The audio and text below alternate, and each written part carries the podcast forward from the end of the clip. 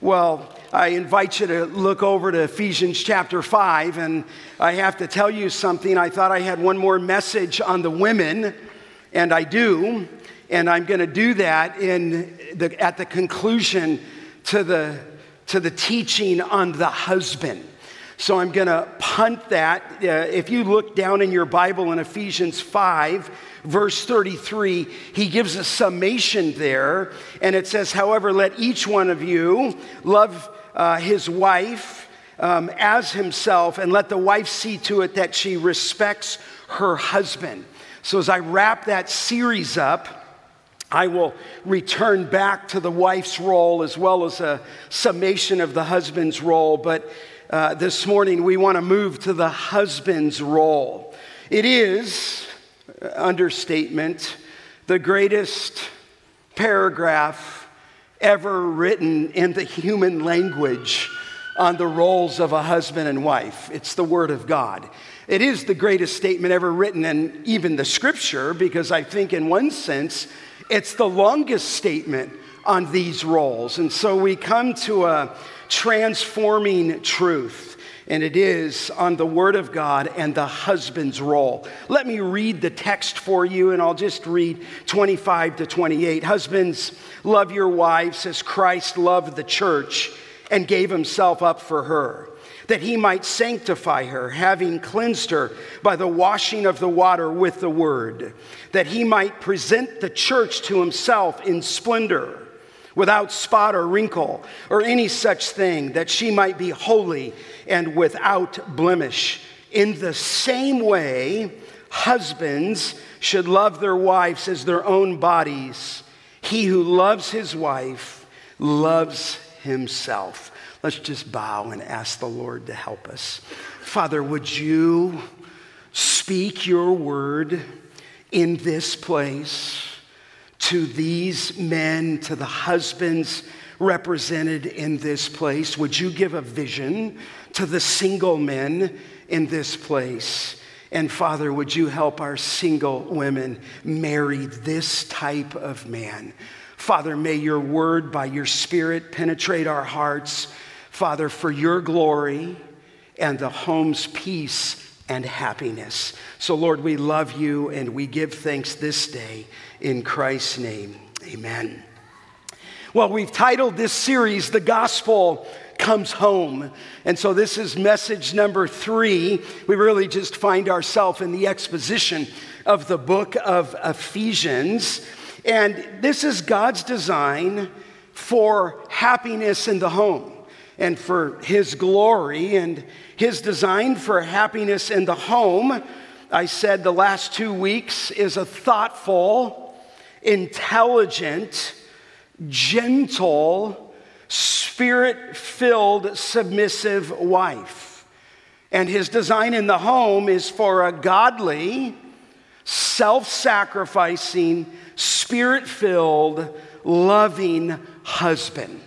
There it is. This is what he wrote, the one who created marriage, the one who gave and brought the first marriage into existence pre-fall, is the very author of this book by the Spirit's role in the life of Paul. Now, I said before that all of this is conditioned on the Spirit's filling in five eighteen. Do not be drunk with wine, but be filled with the Spirit. That these roles of the wife and husband respectively, even the children, are impossible apart from the Spirit of God. In the last two weeks, we spent the, the, the Sunday on the wife's role, namely submission, and now we turn to the husband's role. We turn to the husband who was described in five twenty-three, that just as Jesus is the head of the church, the husband is the head of his wife. So we turn now from her role to his role, to his role of leadership, to his role of authority. It's given to him by God even prior to creation. So here, as we come into five twenty-five, Paul is explaining and even defining male headship and leadership. Now, as we walk through this in four twenty-five down through thirty-two in this wonderful passage, I would put it this way, that there are four truths that describe the husband's role in the home for God's glory and for your joy. So I just want you to know this is a word from the living God to you husbands and how to create a place of health and harmony. Here's the four truths. We're going to look at the mandate of love that is stated, and that becomes the central focus. The mandate of love stated is love. It's mentioned in verse twenty-five. It's mentioned in verse twenty-eight, and it's mentioned in verse thirty-three. Then we're going to talk about the model of love that he illustrates for us, and the model, of course, is the Lord Jesus Christ. In fact, even as I say to you, this is about the husband's role. It's actually about the perfect husband, who is the Lord Jesus Christ, who is the head of the church, who laid down his life for the church, and now he then therefore gives the husband's role. But we're going to look at the mandate, the model, and then I'm going to say the, the mission of love is revealed. The mission is there's three clauses in twenty-six and twenty-seven that he might present the church in all her glory, that he might sanctify you. And so there's a mission for the reason that he died for the church, that a husband is to live out. And then finally, the manner of love is practiced. Now, I don't want to lose you here, but look down at verse twenty-eight. You'll see he begins there, in the same way. So he's illustrating something.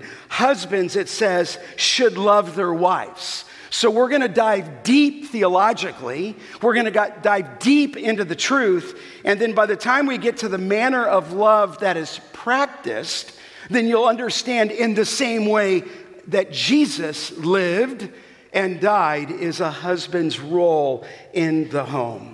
But I do want to say very directly to you that if you're a husband, this is for you.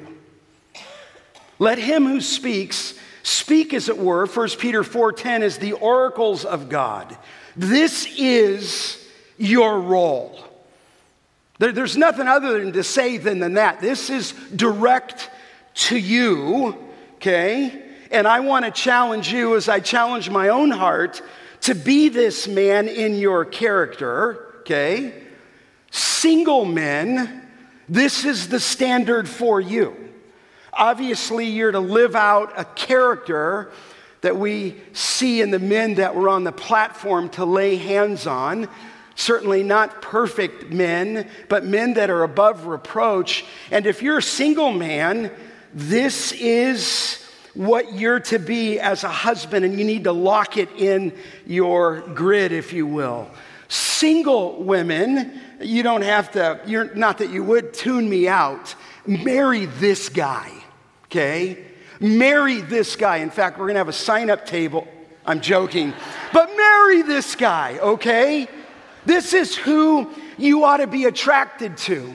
This is the type of man where you can serve God's kingdom together. So let's just dive right in, okay? We won't get as far as all four of those truths revealed, but we'll get a couple out. But first, the mandate of love, it's stated.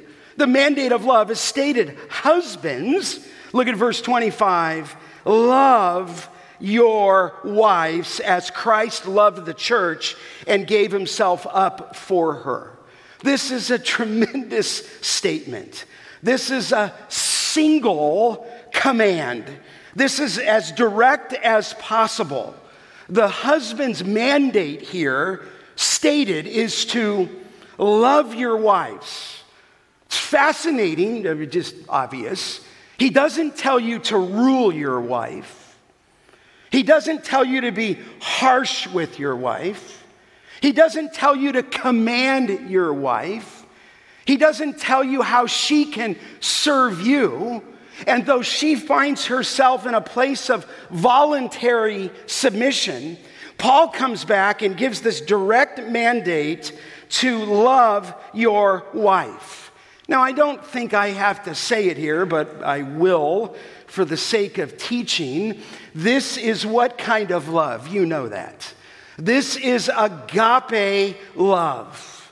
You are to love her. That's the word for love. And it is a self-sacrificing love.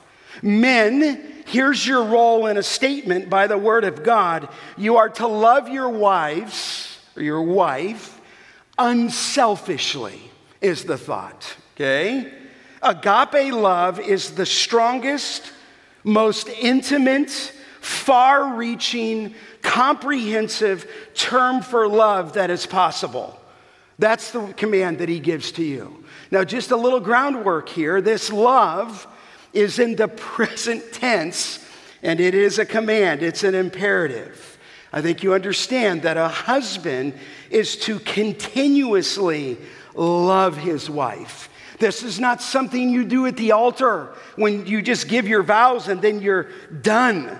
This is a continuous command. I think I'm glad that it is a continuous man, command, because one time I heard that a man uh, told his wife that at his marriage that he loved her, and he told her that if it changes, he'll let him know, but he never told him, told her, I love you again.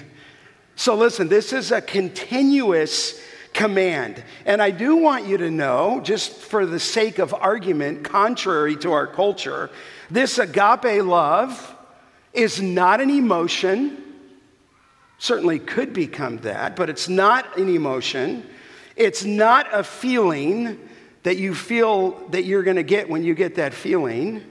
It is an act of the will to give yourself unselfishly to meet the needs of your wife, to love her sacrificially, to love her unselfishly. In fact, in one Greek lexicon, B D A G, you don't have to know what that is, it gave a little bit of a nuance here. It means to cherish her, okay?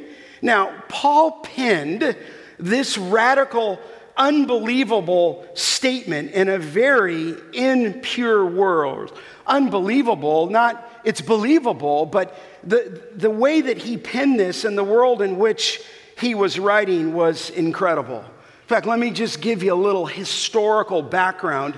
It came from William Barclay, and he was talking about the culture in which Paul wrote. Because if I say, husbands, love your wife, you're going to say, I've heard that. And I think we miss the radical nature of it when we understand the history that it comes out of. The Jewish people, Jews, then Greeks, then Romans. The Jews, in theory, Um, had the highest idea of marriage, at least in the culture. The rabbis said this, quote, every Jew must surrender um, his life rather than commit adultery or murder or uh, uh, idolatry. In other words, surrender your life, but don't do one of those three. In another piece of Jewish history, they said the very altar, if you will, sheds tears when a man divorces the wife of his youth. The altar weeps, if you will. But beloved, the fact was that by Paul's day, divorce, even in the Jewish com- community, had become tragically easy. In fact, divorce is summarized coming up on the screen in Deuteronomy twenty-four, when a man takes a wife and he marries her, they use this, and I'll show you how.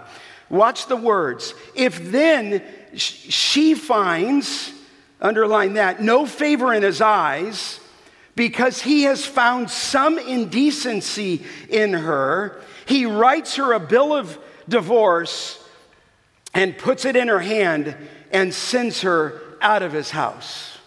They would just, they took the law wrong. They didn't look at other scriptures. He would just write her a bill of divorce and she's out of the house. Now, everything turned on what was meant by some indecency. The stricter rabbis, uh, he was, it was headed by the famous rabbi, his name was Shammai, held that the phrase meant some indecency, adultery alone, and declared that even if a wife was as mischievous, mischievous as Jezebel, a husband must not divorce her except for adultery, okay? But the more liberal rabbis, led by the equally famous Hillel, interpreted that phrase, some indecency, in the widest possible way. They said that it meant that a man might divorce his wife, and I'm quoting here, I'm, I'm not making this up, if she spoiled his dinner by putting too much salt in his food. If she walked, and these are quotes, in public with her head uncovered. Can you imagine if you're walking and somebody said, hey, what happened to Saul and Martha's marriage? Well, she was down on Draper Street with her head uncovered. I mean, this is how uh, foolish it got. If, if she talked with men in the streets, if she spoke disrespectfully of her husband's parents in her husband's hearing, or if she was a brawling woman. Not sure what a brawling woman meant, but that's what they said. I don't think it, maybe she was an M M A fighter, I don't know. But she was a brawling woman. There was a certain rabbi by the name of Akiba who interpreted the phrase, if she finds no favor in his eyes, to mean that a husband might divorce his wife if he found a woman whom he considered more attractive. See, it's easy to see which school of thought ruled in Judaism. It was Hillel. A wife had no rights of divorce unless her husband, in some cases, became a leper, or he became an apostate, or he engaged in some kind of disgusting trade. So broadly speaking, a husband under Jewish law could divorce his wife for any cause, and a wife could divorce her husband for virtually no cause. In fact, in a morning prayer, this is written down, a Jewish man gave thanks to God that God had not made him like a Gentile or a slave or thirdly, a woman. So I just want you to know at the time of Christ's ministry and the writing of the Apostle Paul, marriage, um, the marriage bond was in peril among the Jews. Then there's a group of Greeks, that, that's my family lineage. Um, it was even worse. Prostitution was rampant in the Greek world.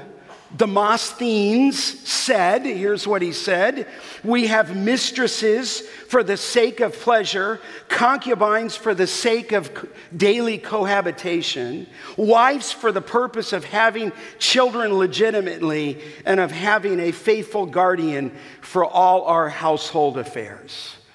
So they had mistresses, they had concubines, and they were married, and you dutifully take care of the home. In fact, in respectable uh, classes, the women in Greece led a completely secluded life.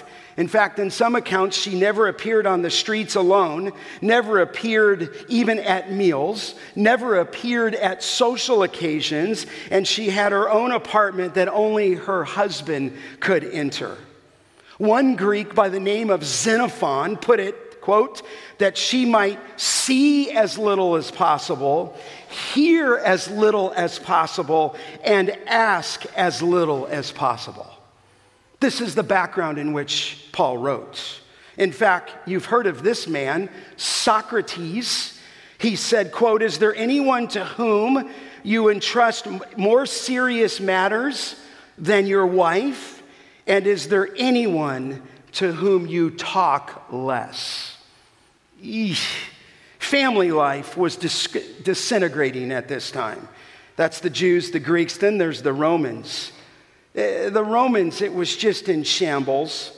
Uh, you can read, at least in history, that for the first five hundred years of the Roman Republic, there was not one single case of divorce. But by the time Paul wrote, Seneca said this, that women were married to be divorced and divorced to be married. Jerome put it this way. He said in Rome, there was a woman who was married to her twenty-third husband, and she herself was his twenty-first wife.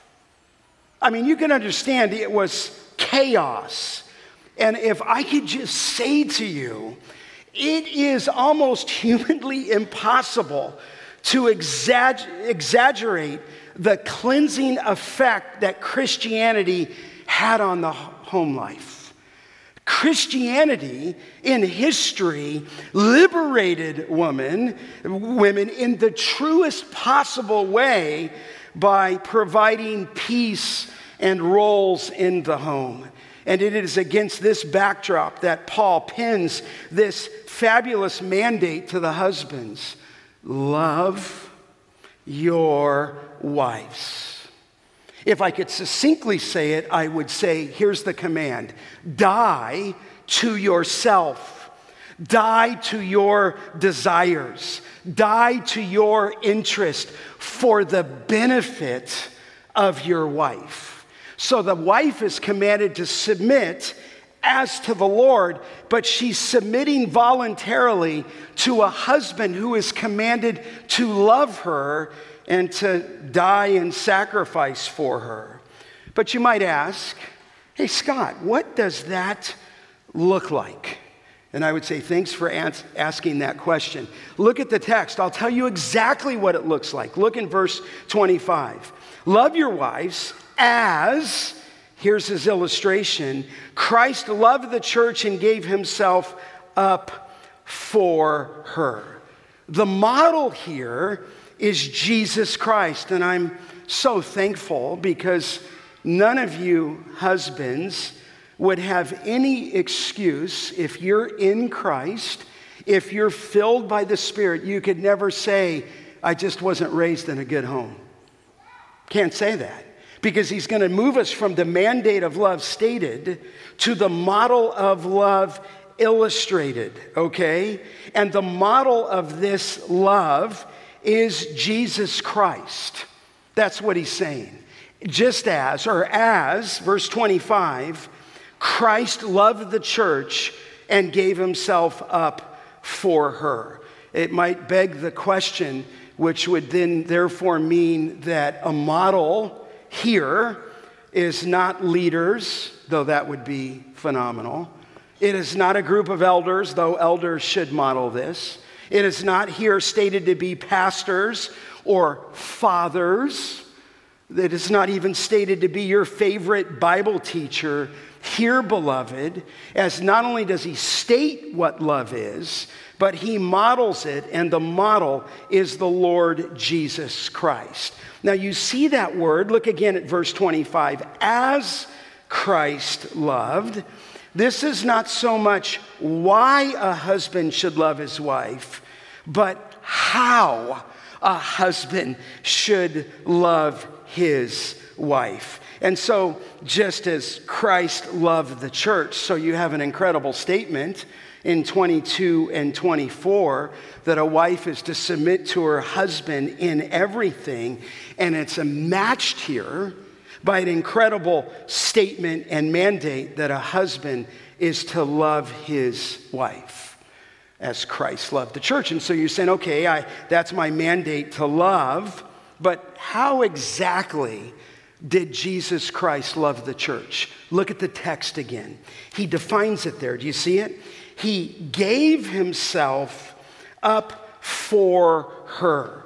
So he loved the church, and he showed that love by giving himself up for the church. Now, look back in chapter one. We've seen God's love, haven't we? This isn't the only expression of God's love, where it says in Ephesians one four, even as, as he chose us in him before the foundation of the world, that we should be holy and blameless before him. And then at the end of verse four, the beginning of five, it says, in love, he predestined us. So we see love in other places in the scripture, namely that God chose us. If you go down even to verse six, to the praise of the glorious, his glorious grace with which he blessed us And then it says there, in the beloved, it's an expression of that agape love. In the beloved is in Christ, and Christ himself was loved by God. And so God loved us and chose us and redeemed us in love, but he loved his son, Jesus Christ. Look over at chapter two and verse four of Ephesians, that great statement that God being rich in mercy because of his great love with which he loved us, even when we were dead in our trespasses, he made us alive together with Christ. By grace, you have been saved. And there it speaks of God's great love. And so you have these statements in Ephesians three that we would know something of the love of God, the height, the breadth, the depth, and the length. But here, as you go back to Ephesians chapter five, Christ, in this model, in this illustration, demonstrated his love to such an extent that the scripture says that he gave himself up for, do you see that phrase there? Her. Who's the her? And I think we understand that's the church. He gave himself up for her, the church. Uh, I would say that's the redeemed community of saints. Christ loved the church, and in that sense, he died for us. Look, if you will, at chapter five, okay? Back in verse two. It tells us there to walk in love, and he does this again there. You're commanded to walk in love there and in four two, but it says in five two, as Christ loved us and gave himself up for us as a fragrant offering and sacrifice to God. And so there's the demonstration of that love. Now, this little phrase here, and again, I'm trying to unpack this so that you'll understand your role. And I think the reason I'm doing that is I'll read a lot and I'll listen a lot, and I don't know why, but people just kind of get really squirrely. Tell a lot of funny jokes, a lot of funny stories about husbands and wives. And I just think this thing is so earnest that I don't want to get so practical that you miss the model of Christ. Now, it, it says here that he gave himself. It's a tremendous word. We've seen the word before. The word gave is the word paradokon. It just literally means to hand over, to give over. And what the text is saying is that our Lord voluntarily gave himself up for us, gave himself up for the church, gave himself up for the saints. And we know that he did that willingly. In fact, if you're there, look back at five twenty-three, where it says that Christ is the head of the church, verse twenty-three, his body, and then this phrase, and is himself. It says there is its Savior. And so he's our Savior. But just think about how much Christ loved the church. It says in the book of Romans in chapter four, in verse twenty-five, that he was delivered up, or he gave himself over. And then the Bible's real clear, for your trespasses. He gave himself up for you. Maybe it's illustrated in Romans five eight that God demonstrates his own love towards us. There's that phrase, love. And that while we were yet sinners, what does it say? Christ died for us. And so here, he's moving into the model of love illustrated. It's Christ. He died for the church, Romans eight thirty-two. He who did not spare his own son, in this verse, but gave him up for us all. In other words, God the Father gave over God the Son for you and for the church so that our sins would be forgiven. You've seen these words, like in Galatians one four, it says there that he gave himself for our sins. He delivered himself over for the sake of his bride. In fact, it says the same thing in the book of Titus in two fourteen, this word paradokon, that he gave himself for us. In other words, Jesus Christ was delivered over for the church. He was delivered over to the Romans, if you will, to the Jewish authorities, but ultimately he did that voluntarily so that we might be redeemed, it says in Titus two fourteen, from every lawless deed, that he would purify himself a people for his own possession, zealous for good deeds. And so he gave himself over is the substitutionary atonement of the Lord Jesus Christ for us. You remember when Paul said that I have been crucified with Christ, Galatians two twenty. It is no longer I who live, but Christ lives in me.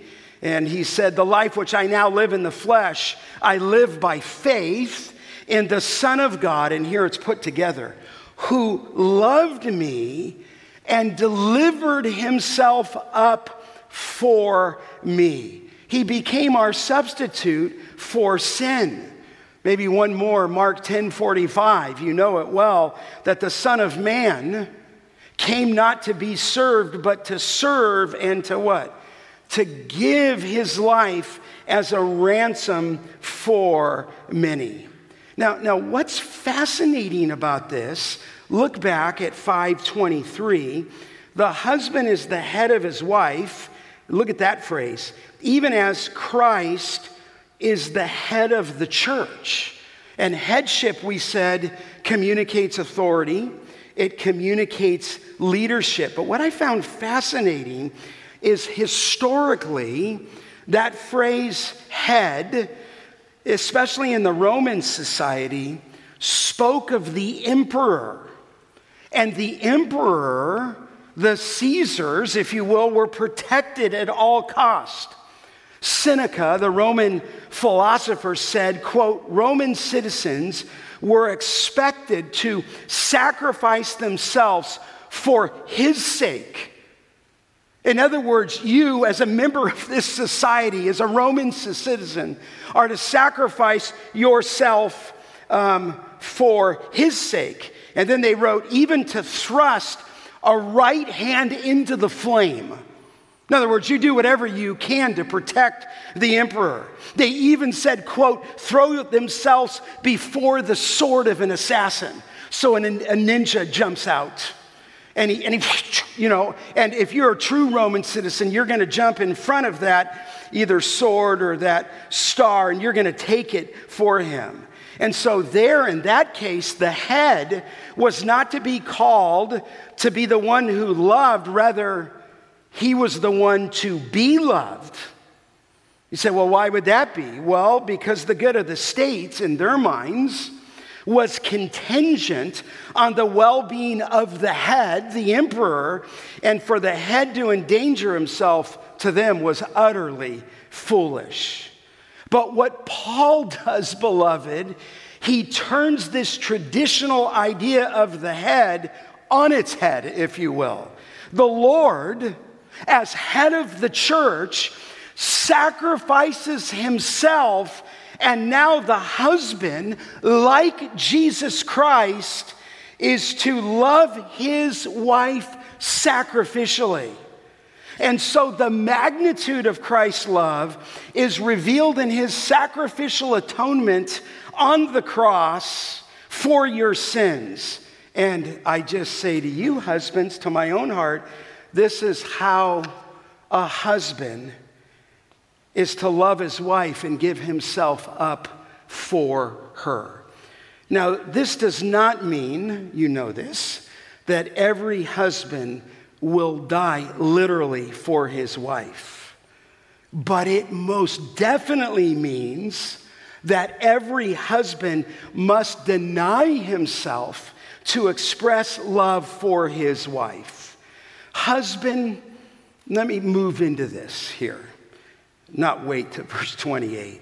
You are not demanding things of your wife. You are not barking out orders to your wife, but you are ever discovering how you can sacrifice for your wife.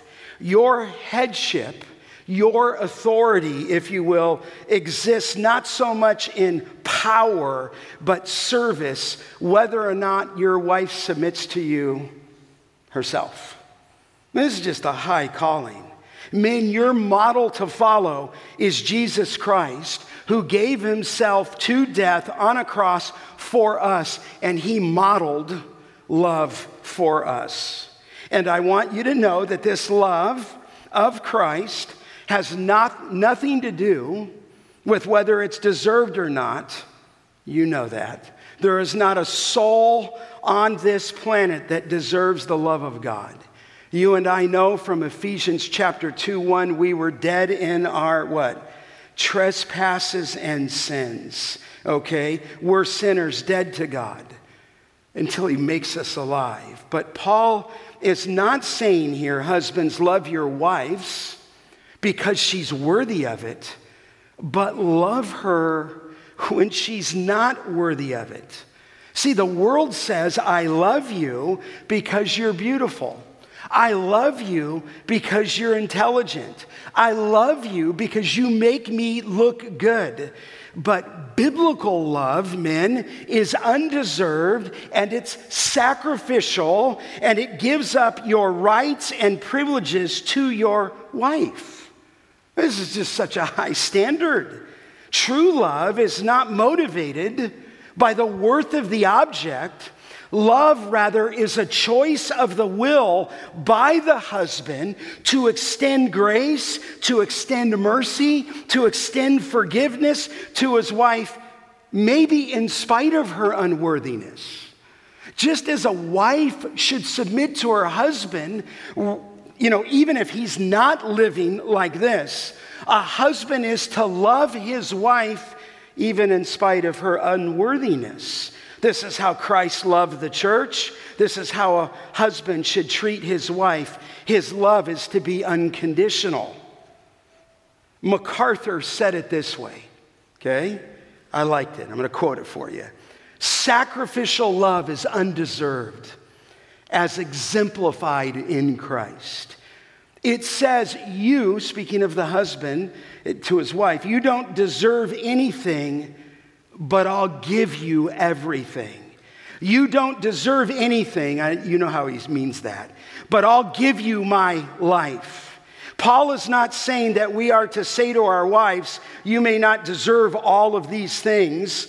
He says there, but you're, he says to the wife, but you're a sinner and you might not be all that you could be, but I will love you and I will commit myself to you even when you're the least deserving. I will give you everything I have. I will even die for you, end of quote. I mean, just think for a second, beloved, and this is an understatement. The one who had the greatest power, the one who has the greatest authority, the one who's seated at the right hand of God, the one who dwelt in unapproachable glory, the one who is the second person of the tr- Trinity, the one who spoke the world into existence, the one who even now is sustaining our world, put himself in the gravest position to save his wife, the church. That's what he did. He died on behalf of an unworthy church.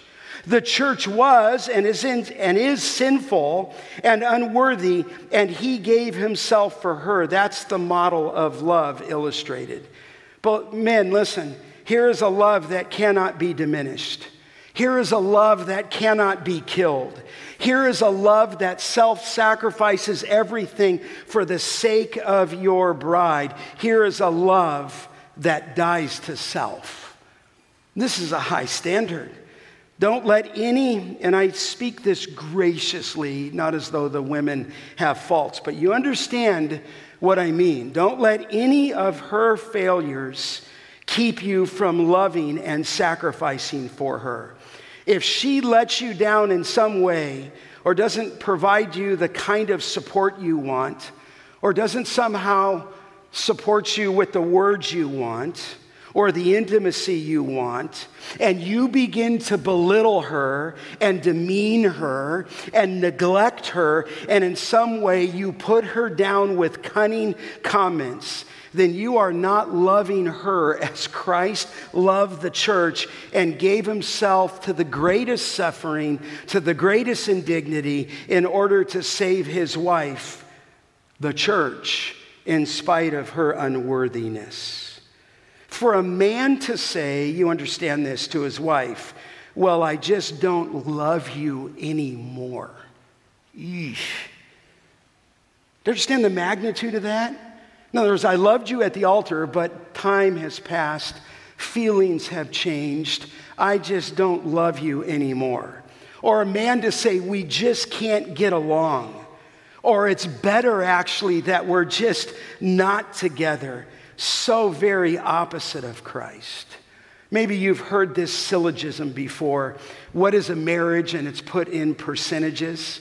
Some would say it's a fifty-fifty proposition. You give your part, she gives her part. I think Rocky Balboa, the Southpaw slugger, said that to Yo Adrian. Yo, you fill my gaps and I fill your gaps. So it's kind of like, you know, it's fifty-fifty. Other people say, no, no, no, really what a marriage is, is one hundred percent and one hundred percent. It's one hundred percent for a husband giving himself. It's one hundred percent for a wife, and I understand that. But biblical love, men, if I could put it this way, is one hundred percent zero. In other words, this is who you are in response to your wife, because you're mandated to love her like Christ loved the church. So here's the mandate and the model of a husband's love, and Christ is the model. Let me just ask you a question, wives. Do you think if your husband acted in the description that I'm painting here from the Word of God, that you would have a tough time submitting to him? I think no. I see some of you smiling. I mean, this is the heart of what a woman longs for, for a husband who loves her sacrificially. We are told in one of the Greek histories that the wife of one of the generals of Cyrus, who was the, the king, the ruler of Persia, was accused of treachery, the wife was. She was condemned to die, and at first her husband did not know what was taking place, but as soon as he knew what was going on and heard about it, he rushed into the palace, he burst into the throne room, he threw himself on the floor before the king, and he cried, "Oh, my Lord Cyrus, take my life instead of hers. Let me die in her place." And Cyrus, at least by all historical accounts, was a nobleman, was touched by what this husband did on behalf of his wife. And he said, quote, "Love like that must not be spoiled by death." Then he gave the husband and the wife back to each other and let the wife go free. As they walked away happily, the husband said to his wife, "Did you notice how kindly the king looked at us when he gave us, gave you the pardon?"